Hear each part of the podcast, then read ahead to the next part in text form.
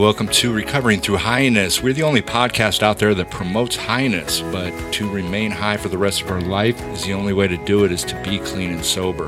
We're a podcast that is trying to reach out to those that a lot of people think are unreachable and also give a voice to those that we have lost. Please join my podcast as we explore many different topics and, and looking to really bring this thing public. I'm going to be having various different guests on this show also want to get people to call in various different times which if you would please send your email address to recoveryecosystem at gmail.com i'd like to send out messages when we're ultimately going to be live. Again please join my podcast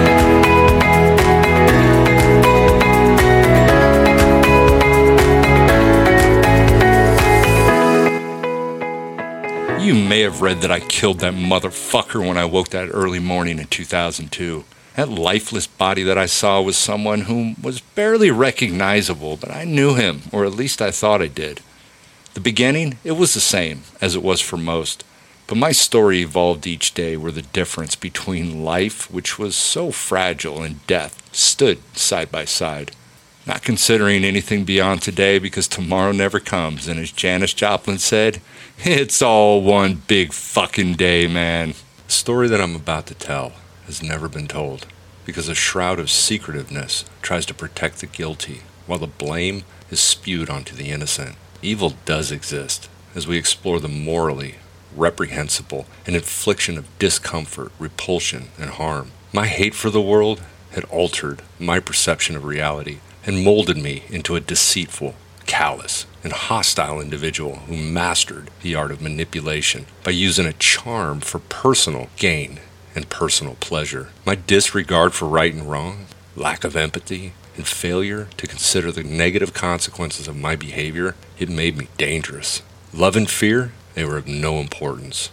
Feelings were a hindrance in fulfilling my goal of survival. Day after day, week after week, and month after month, I had only one interest, and that was to remain in control and never back down to new opportunities. The tool which I later realized as an illusion was the apple from the tree, or the temptation and pure evil that we called shit, meth, or dope. That wasn't what I was actually addicted to, but it was instead adrenaline. And adrenaline was manipulated by the drug. Combine that with my nightly escapades of burglaries and the daily purchases in stores, where I acquired tens of thousands, if not hundreds of thousands of dollars of merchandise. I offer a warning to those that are easily offended. I'm going to bring you into the mind of an uncontrolled person who would be your best friend today, but your worst enemy tomorrow. It's a world that may seem unreal, but as true as I can recall.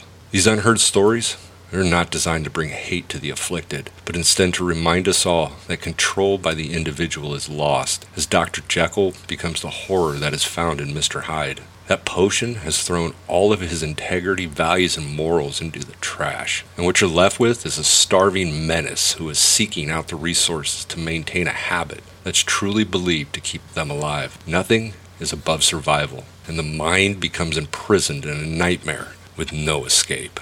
It was confidence, pleasure, intuitiveness, creativity, and lack of fear that got me started. But I could never imagine where it was going to take me. Residential and commercial burglaries became the norm, and each night I would break into houses that were many times occupied with sleeping tenants. I would slowly, quietly, and without fear, I'd walk into homes seeking information that I could use the next day. It was around 2 a.m. one morning when I saw an open garage with the door that was leading into the house open as well. I slowly walked by the house and could see that the lights were off, but I could hear snoring that was coming from inside. I walked inside, up the stairs, and I could see a lady's purse in the room that was lying on her nightstand right beside her head. Fear had no place. I walked next to the bed, I grabbed her purse, and I returned to a nearby townhome I was staying at. I took a single credit card and I left the cash because the purchasing power was way higher potentially than the $80 that was in her purse. Taking both could have resulted in the cancellation of her card. Now, you may wonder why it mattered since I took the entire thing. Well, I didn't, because I took the purse back, I placed it exactly where I'd found it on her nightstand, right next to this sleeping woman. These types of activities, they caused an adrenaline that superseded the high that I received from the drug. And this is a glimpse of what my life was like. You know, it's important as a drug dealer to not remain in a place too long. And moving from one hotel to another was a frequent activity. This game that I played, this game of cat and mouse, hide and seek, this allowed me complete control to remain hidden, so I could choose to reveal my location to those that seek.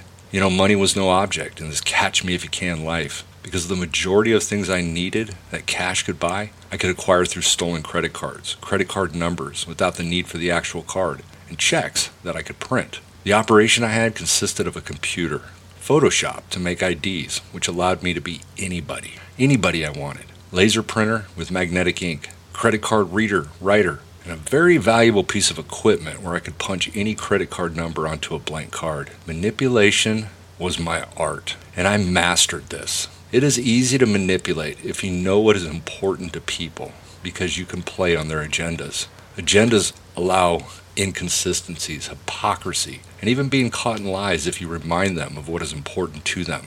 Not knowing your target becomes trickier, although a simple go to is their emotions. Fear, sadness, guilt, or regret can allow you an opportunity to mislead without needing proof or complete facts. Nothing is impossible if you're all in and confident in your ability to prove your argument through logical fallacies. Calling a retailer as a CEO of a made up company and purchasing very expensive equipment with corporate checks of accounts that didn't even exist became a norm. All you needed was a driver's license number that hadn't been flagged as a bad check writer allowed these transactions. Since the machines that scan the magnetic ink on checks they didn't actually verify the account. Places where employees were paid on commission allowed a certain amount of leniency and an impression of wealth by my character could help seal the deal. Personally picking up the items required the check and a form of identification but the real high came from the end of the transaction when the worker would shake my hand, thank me for the business? No, thank you. I purchased large amounts of drugs with materials that I would get for my dealer instead of cash. I could spend days breaking apart Donald Trump's arguments, as they are manipulative, dishonest, and fallacious. But they work on people who buy into his agenda. Evangelical Christians have to pretend or to turn a blind eye to about 75 to 80% of what he says or does because he is not a great example of what the Bible teaches as the way you're supposed to live. He's rude, he's dishonest, hateful, judgmental, angry, and above all, narcissistic. He doesn't attempt to correct people who claim that he is like the second coming of God. Trump worships money. This would be an idol. And if we were to look at that from just a logistical standpoint, what does the Bible say about money? It's easier for a camel to go through the eye of a needle than for a rich man to go to heaven. Trump worships money, and he's greedy, and he's defined that, and he's stated that. That greed is at the top of his list. In 2016, he boasted about his greediness as if it were a virtue. He said, I like money. I'm very greedy. I'm a greedy person. I shouldn't tell you that.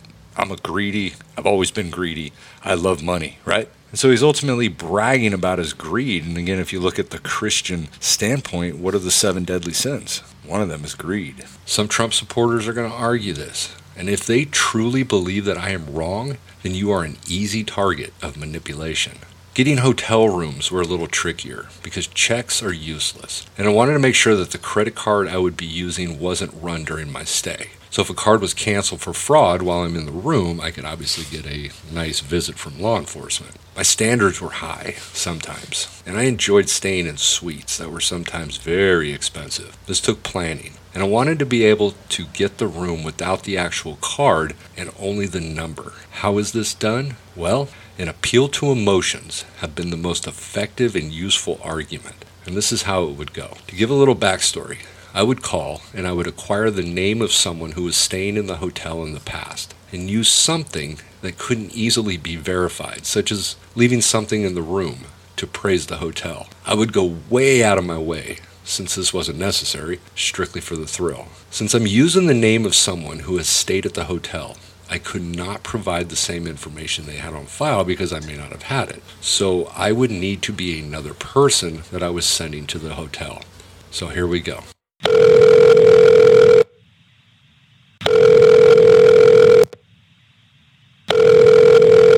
Hi, thank you for calling. This is Kevin. How can I help you? Hey, Kevin. My name is Peter Felicia. I I don't know if you remember me. You, you said Kevin, right? Yes, that is correct. Yeah, I believe we spoke two weeks ago when I was in Los Angeles, and I cannot tell you how appreciative I was for the outstanding service that you gave me. I would love to say that was me, but I just started this week. Oh, it must have been someone else. But, oh man, I got to tell you, I've had great experience with you guys. I left some really important things in my room, and you guys found it and stored it for me. And I got full trust in your hotel, which is why I'm calling. I praise you guys and refer everybody who travels to Los Angeles to your fantastic hotel. Well, thank you, sir. That is good to hear, and it really gives me comfort knowing I work for a place that provides good service and trust in our customers. Oh, you really do. Oh man, I'm so I'm sorry I'm speaking so much, but my mind is all over the place. I'm in a horrible spot right now. I'm sorry to hear that. Is there anything we can do to help you? Yeah, I'm I'm really hoping that you can. So, my wife passed away last week in a horrible car accident.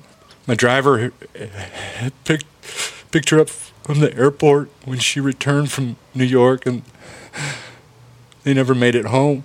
They were both killed instantly. They were hit, hit on by a truck driver. Oh my God, I'm sorry. I, I have such a hard time talking about it. I'm not married, but I can imagine losing someone that I was so deeply in love with, as it sounds like you were. Yeah, we were high school sweethearts and had been married almost 25 years.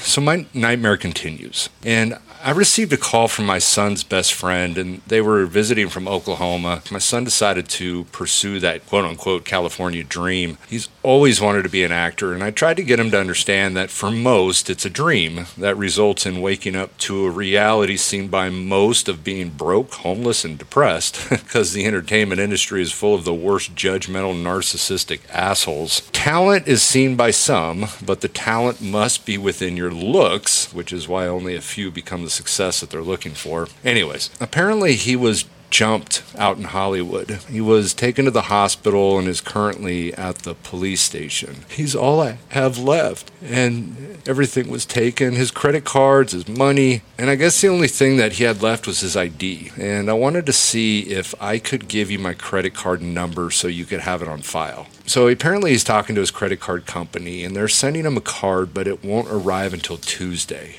And I, I know this sounds really weird, but I would prefer that you not tell him that I spoke to you guys because he was so adamant that he wanted to do this on his own. He doesn't even know that his friend called me. And his friend is telling my son that he's calling his father to get a room, but doesn't want it to be charged and prefers to pay for it once he gets his credit card. He's really in that whole independence thing. And does that make sense to you? Yes, I understand. The problem is that this doesn't accept credit cards over the phone. They have to be in possession upon check on. No, I understand completely. And your hotel is the only one that I even felt comfortable asking this question. It's kind of embarrassing. And I was really hoping that an exception could be made in this state of emergency. And I'd never ask of this in any other situation. And I'd be willing to pay extra once my son checks out if you'd like. I just want him to be safe and also allow him the freedom and feeling that he succeeded in his journey, even if he doesn't make it as an actor. I understand. Please let me put you on hold so I can ask the manager. That would be great. Please hold. This whole story is a lie, but I am attempting to win an argument, especially in the absence of factual evidence, and I'm appealing to pity to argue the need for my son, who doesn't really exist in this scenario, to be allowed to stay in a hotel by breaking a rule set by their policies because my wife, who also doesn't exist, was killed, and now my son was beaten up and lost everything. Nothing in my story offers any validity to allow someone to check in a hotel with a credit card over the phone and not run the card because the made up person will pay on Tuesday. It's currently Friday, and my last would stay until Monday when I would suddenly disappear. Has this scenario worked? Let's find out. Hello, sir? Yes? I spoke to my manager and explained your story as it happened. He is so sorry for your loss and could really empathize because his wife passed away last year. His son also has followed that dream and would really like to help you. He told me just to get your information, and I understand you stayed recently, so I can find you in the system. We will also need your son's information and your credit card. We won't charge it, but just in case something happens, if he doesn't provide the card on Tuesday, we will charge your card. Oh, thank you so much. Hey, do me a favor. Put him in the nicest suite that you have, and on Tuesday, charge him and the normal fee, and then charge my card for the difference. I want him to be comfortable because apparently, you know, he has been bruised up a bit and is sore. Yes, I could do that. What is your name and address? I'll give you my son's information, uh, my credit card and zip code, so it's safer from this getting out because I know you're not always there. That sounds good. I agree. It's our secret. Let me put you on hold for a second while I help this customer. Yeah, no problem.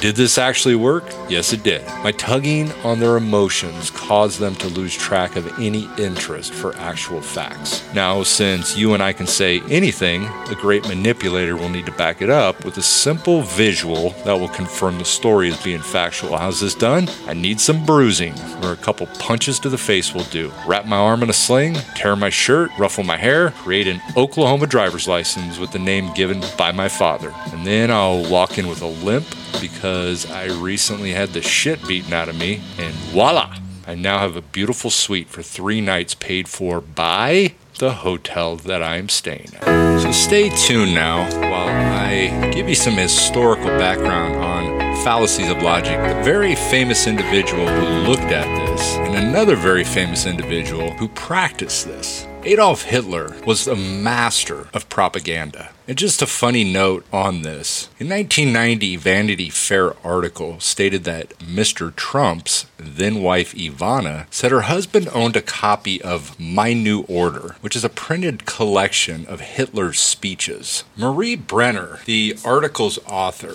wrote that Ivana Trump told her lawyer Michael Kennedy that from time to time her husband reads a book of Hitler's speeches, My New Order, which he keeps in a cabinet by his bed. And Kennedy apparently apparently guards a copy of this, and it was Hitler's speeches from his earliest days, and it reveals his extraordinary ability as a master propagandist. And asked by Miss Brenner about the claim and whether his cousin John Walter had given him the book, Trump responded, Who told you that? He went on to explain that it was his friend Marty Davis from Paramount who gave him a copy of Mein Kampf and stated that he was a Jew. Mr. Davis told Vanity Fair, I did give him a book about Hitler, but it was My New Order. Hitler's speeches, not Mein Kampf. I thought he would find it interesting. I'm his friend, but I'm not Jewish. So to look at a manipulation in the story, so if Donald Trump reiterated the fact that he was a Jew, it would make it less important or damaging for him to own a copy of My New Order. So there was a great Western philosopher, and I'm sure a lot of people have heard this name, Socrates. And Socrates taught people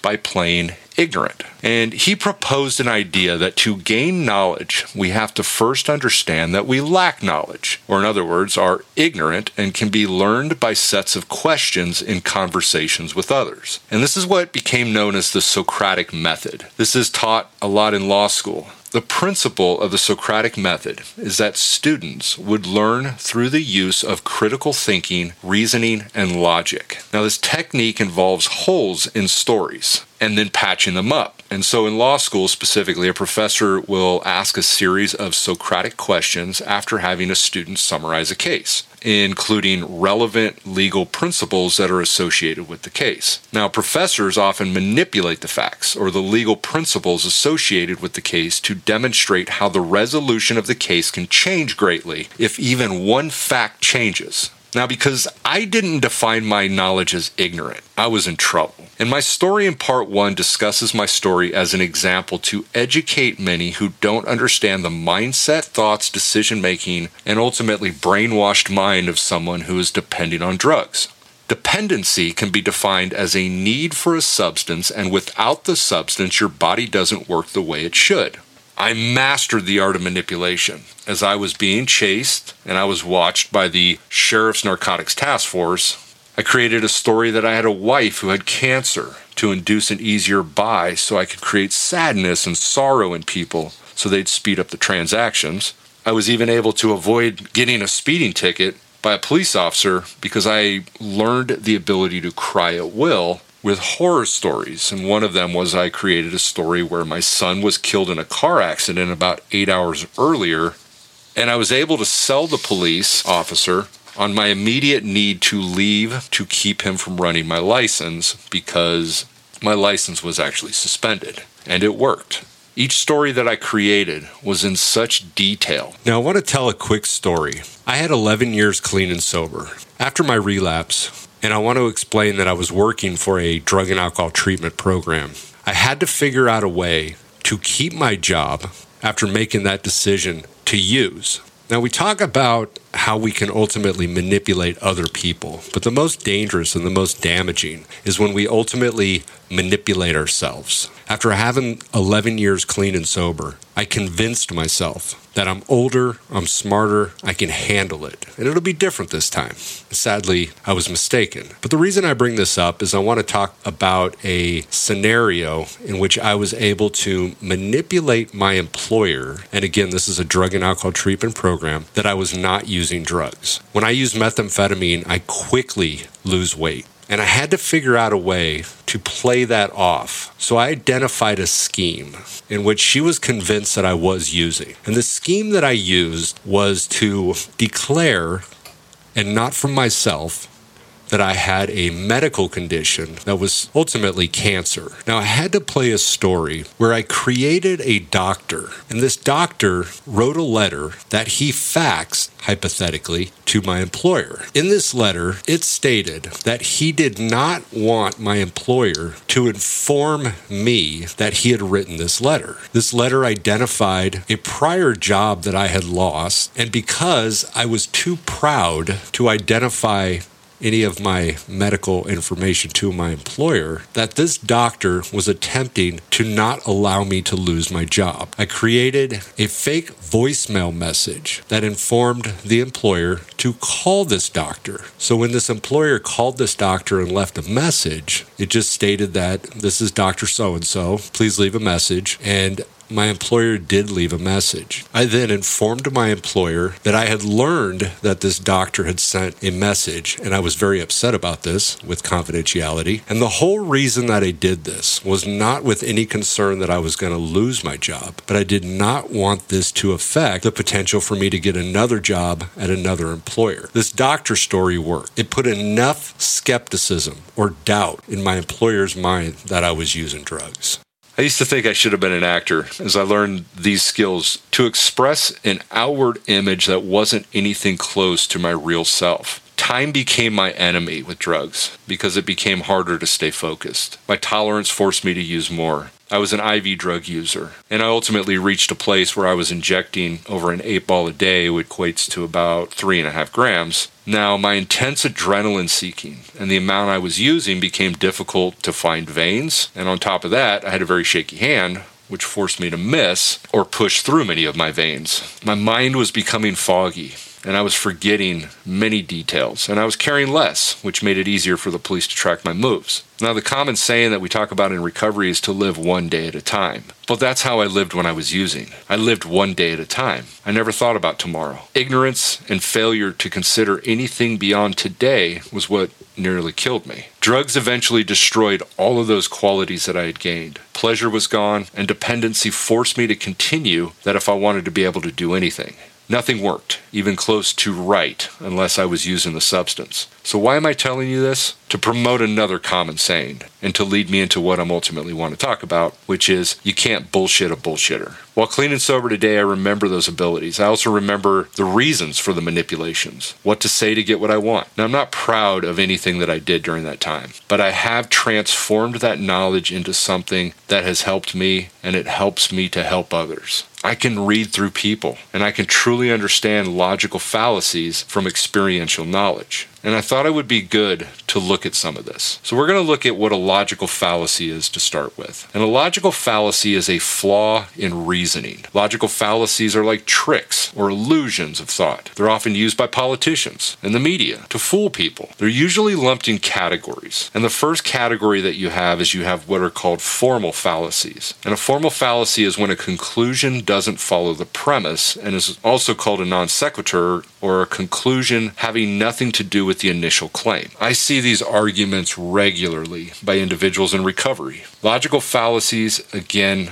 are used to manipulate, and sadly, they manipulate the ignorant or the uneducated individuals. And the first one I want to mention is what we call an appeal to probability. Now, this is a statement that takes something for granted because it is probable or possible. The 12 step program states that if you don't get a sponsor, work the steps, or go to meetings, you're going to get loaded. So, this is saying that the 12 step meetings, the sponsors, and the steps keep people sober. Therefore, you are going to get loaded if you do not do these things. And that's a, an appeal to probability. Trump uses this. Trump uses this fallacy and a few others with single statements that he makes. And sadly, as I have said, searches for the easily manipulated individuals to create some form of uprising. A good example of this is that judge that was overseeing one of his cases. And what he had said was this judge is giving unfair rulings. Now I say, why?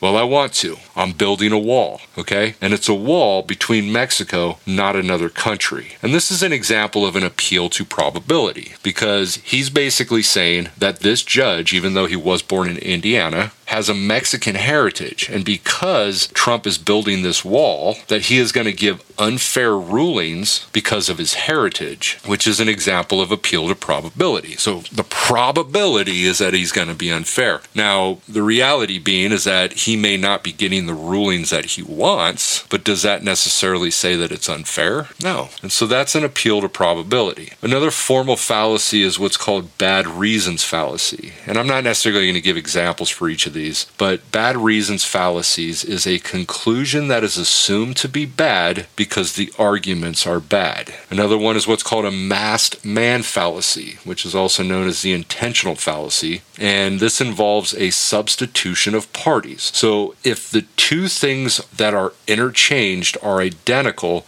then the argument is assumed to be valid. So, normally, what we're doing in terms of formal fallacies, so we have a conclusion, but it does not follow the premise, and it ultimately has nothing to do with the claim. So, the second set of fallacies are what are known as informal fallacies, and these are the ones that you see most often. So, while a formal fallacy is identified through an examination of the statement or the claim, informal fallacies are identified through supporting evidence. So, in these instances, the statement or the claim is not supported with adequate reasons for acceptance. And this is what we see most often. Politics is the epitome of this. So, before I go on, I want to make a clarification in the difference between what we're talking about here, with which are logical fallacies, versus lying. They are different things here. So, we're not actually talking about the difference between somebody just making a completely fake statement or a false statement but these are based on the concepts of reasoning to win an argument. So you you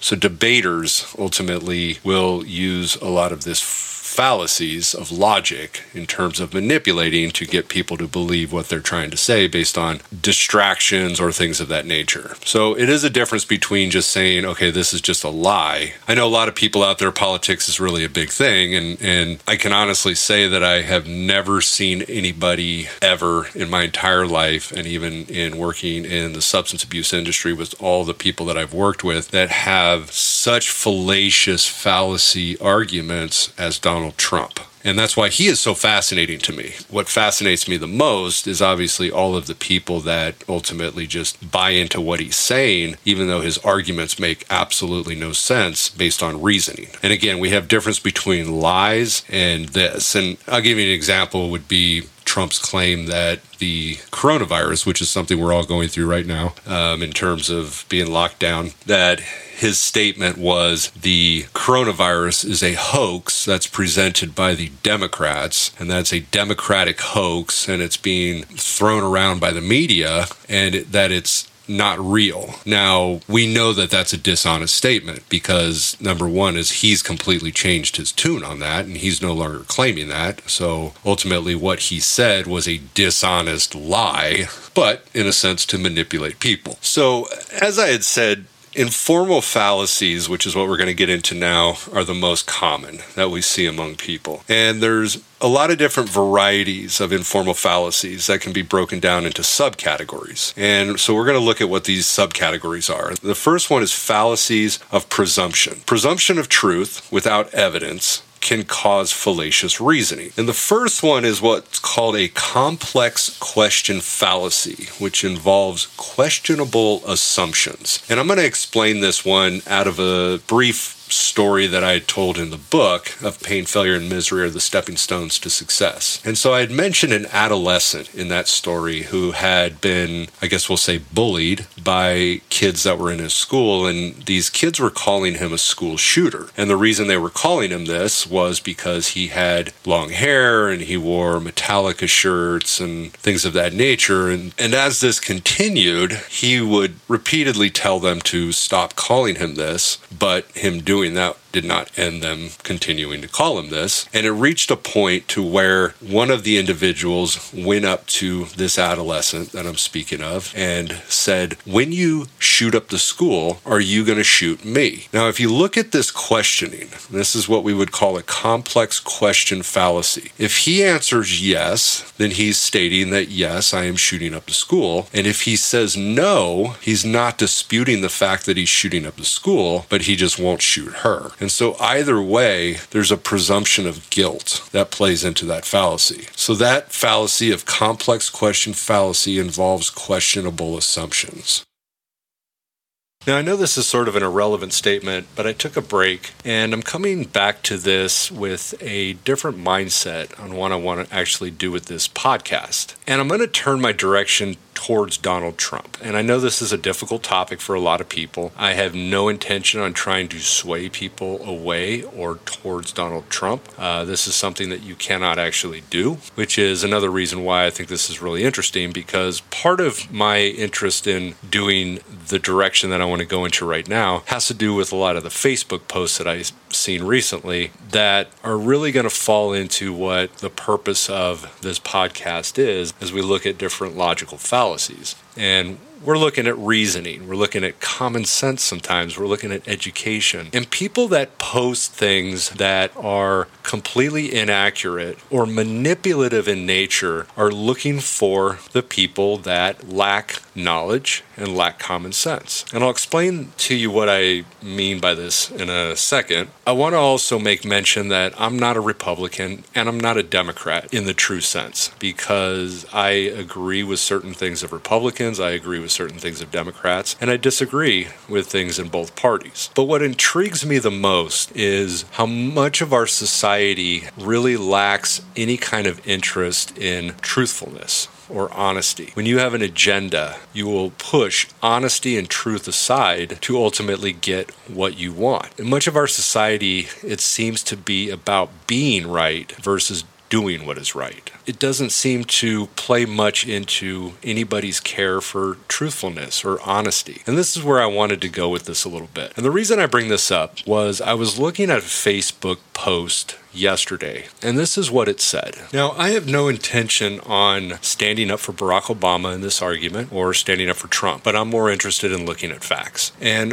what this article stated, and this to me is really interesting, but it stated that it wasn't until six months after H1N1 became a global pandemic that then President Obama declared a public health emergency on what was already a pandemic. By that time, the disease had infected millions of Americans and more than 1,000 people had died in the United States. Now, we could question why this post is being thrown around on Facebook, and my assumption is going to be the fact that all of the Trump supporters want to make Trump look good because there has been a lot of criticism regarding the handling of the coronavirus by Donald Trump. And so I want to look at facts. And what is interesting to me is that when people post a lot of these things that are inaccurate or wrong or manipulated information, there's going to be people like me who will question this stuff. And I honestly look into everything that I see on Facebook. There's nothing I see on Facebook, and it could be, you know, pro Democrat or pro Republican, that I'm going to believe anything that I actually see. Even when it comes to the media, you talk about CNN or MSNBC MSNBC or Fox, and I don't believe anything in relation to the political aspects because they are biased. Fox is biased, and CNN is biased, but you will get a little bit more information, a little bit more accurate information on some of the websites versus others, and depending on the individuals that are actually talking. And I won't necessarily go into who I think is some of the most inaccurate because that's really irrelevant at this point, too. But I wanted to talk a little bit about that post because I do think it is very interesting. And this also was something that Trump had been promoting about how well he is handling this versus how Obama had handled the H1N1 virus. The first thing that I want to actually mention is to me, it's extremely irrelevant. We can sit there and we can blame or we can talk about past things that people have done, and I'm not really sure what the point of it is. Does that help us in this current predicament? With the coronavirus, I can't see any point behind it other than completely political. And so that's the first thing that you ultimately want to look at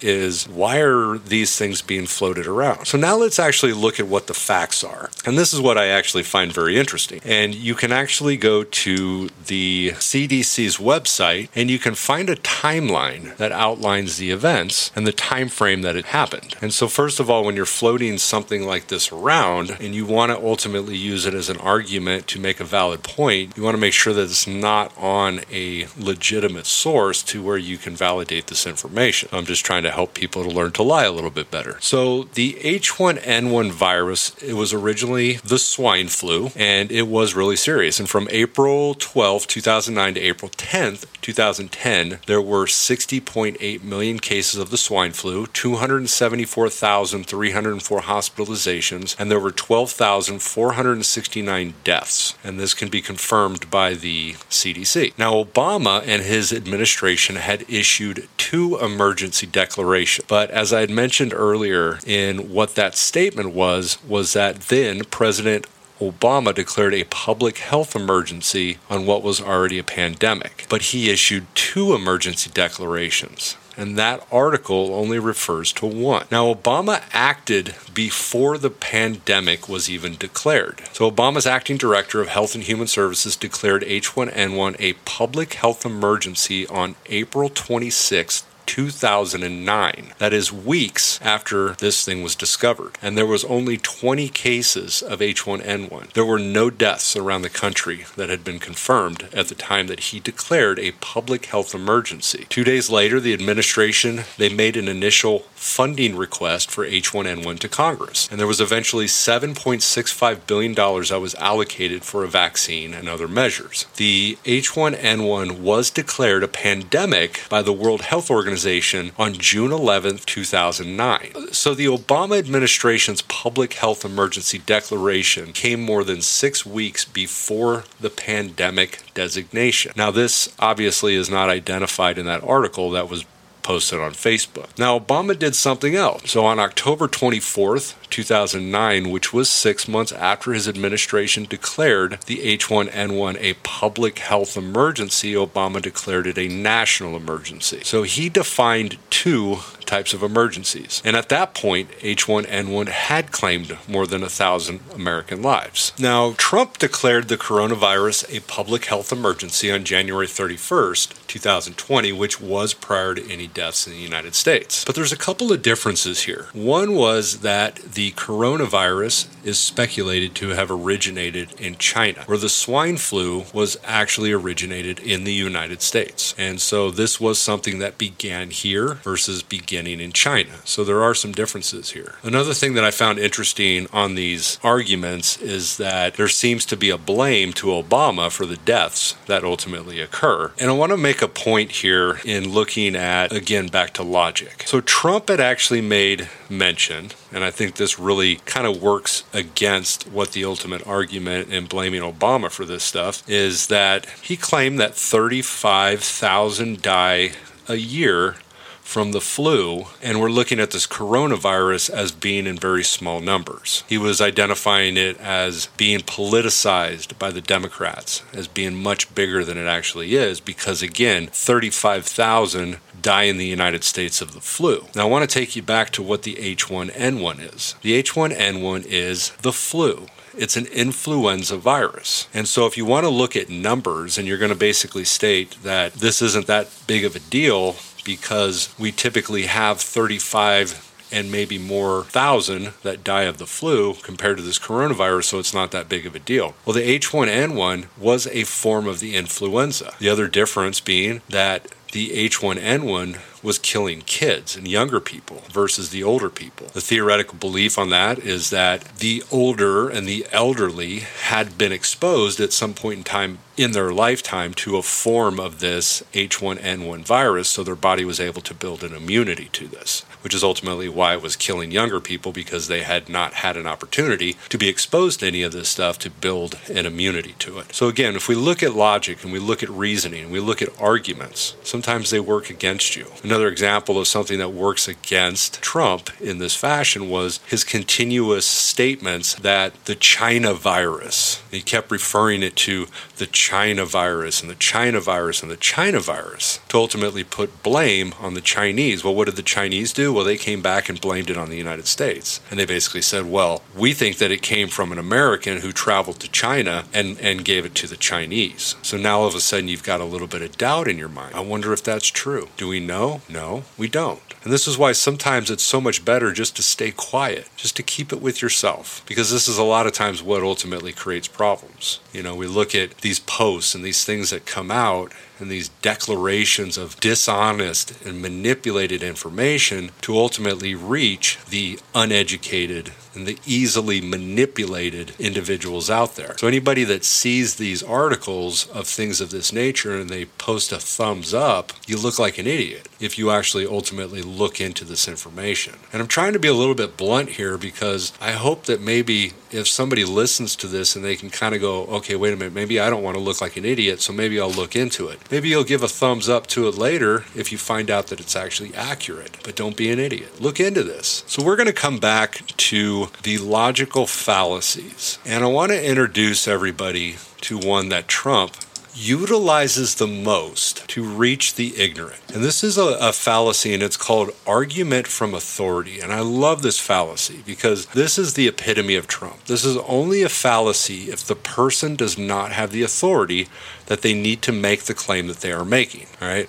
So if somebody actually has the authority and has the knowledge and has the understanding, then this is not a fallacy. But common criteria for identifying someone as authoritative are the person has sufficient expertise in the matter in question. Does anybody wonder why Trump claims to know more than anybody about various different things? Trump understands the argument from authority. Trump is seeking the easily manipulated individuals to be able to do this. And I want to give you an idea if people don't really know some of the things that he's claimed to know more about, these are what some of them are. I think nobody knows more about campaign finance than I do because I'm the biggest contributor. I know more about people who get ratings than anybody. I know more about ISIS than the generals do. I understand social media. I understand the power of Twitter. I understand the power of Facebook, maybe better than almost anybody based on my results, right? I know more about courts than any human being on earth. Who knows more about lawsuits than I do? I'm the king. I understand politicians better than anybody. Nobody knows the system better than me. Nobody knows more about trade than me. Nobody knows the system better than I do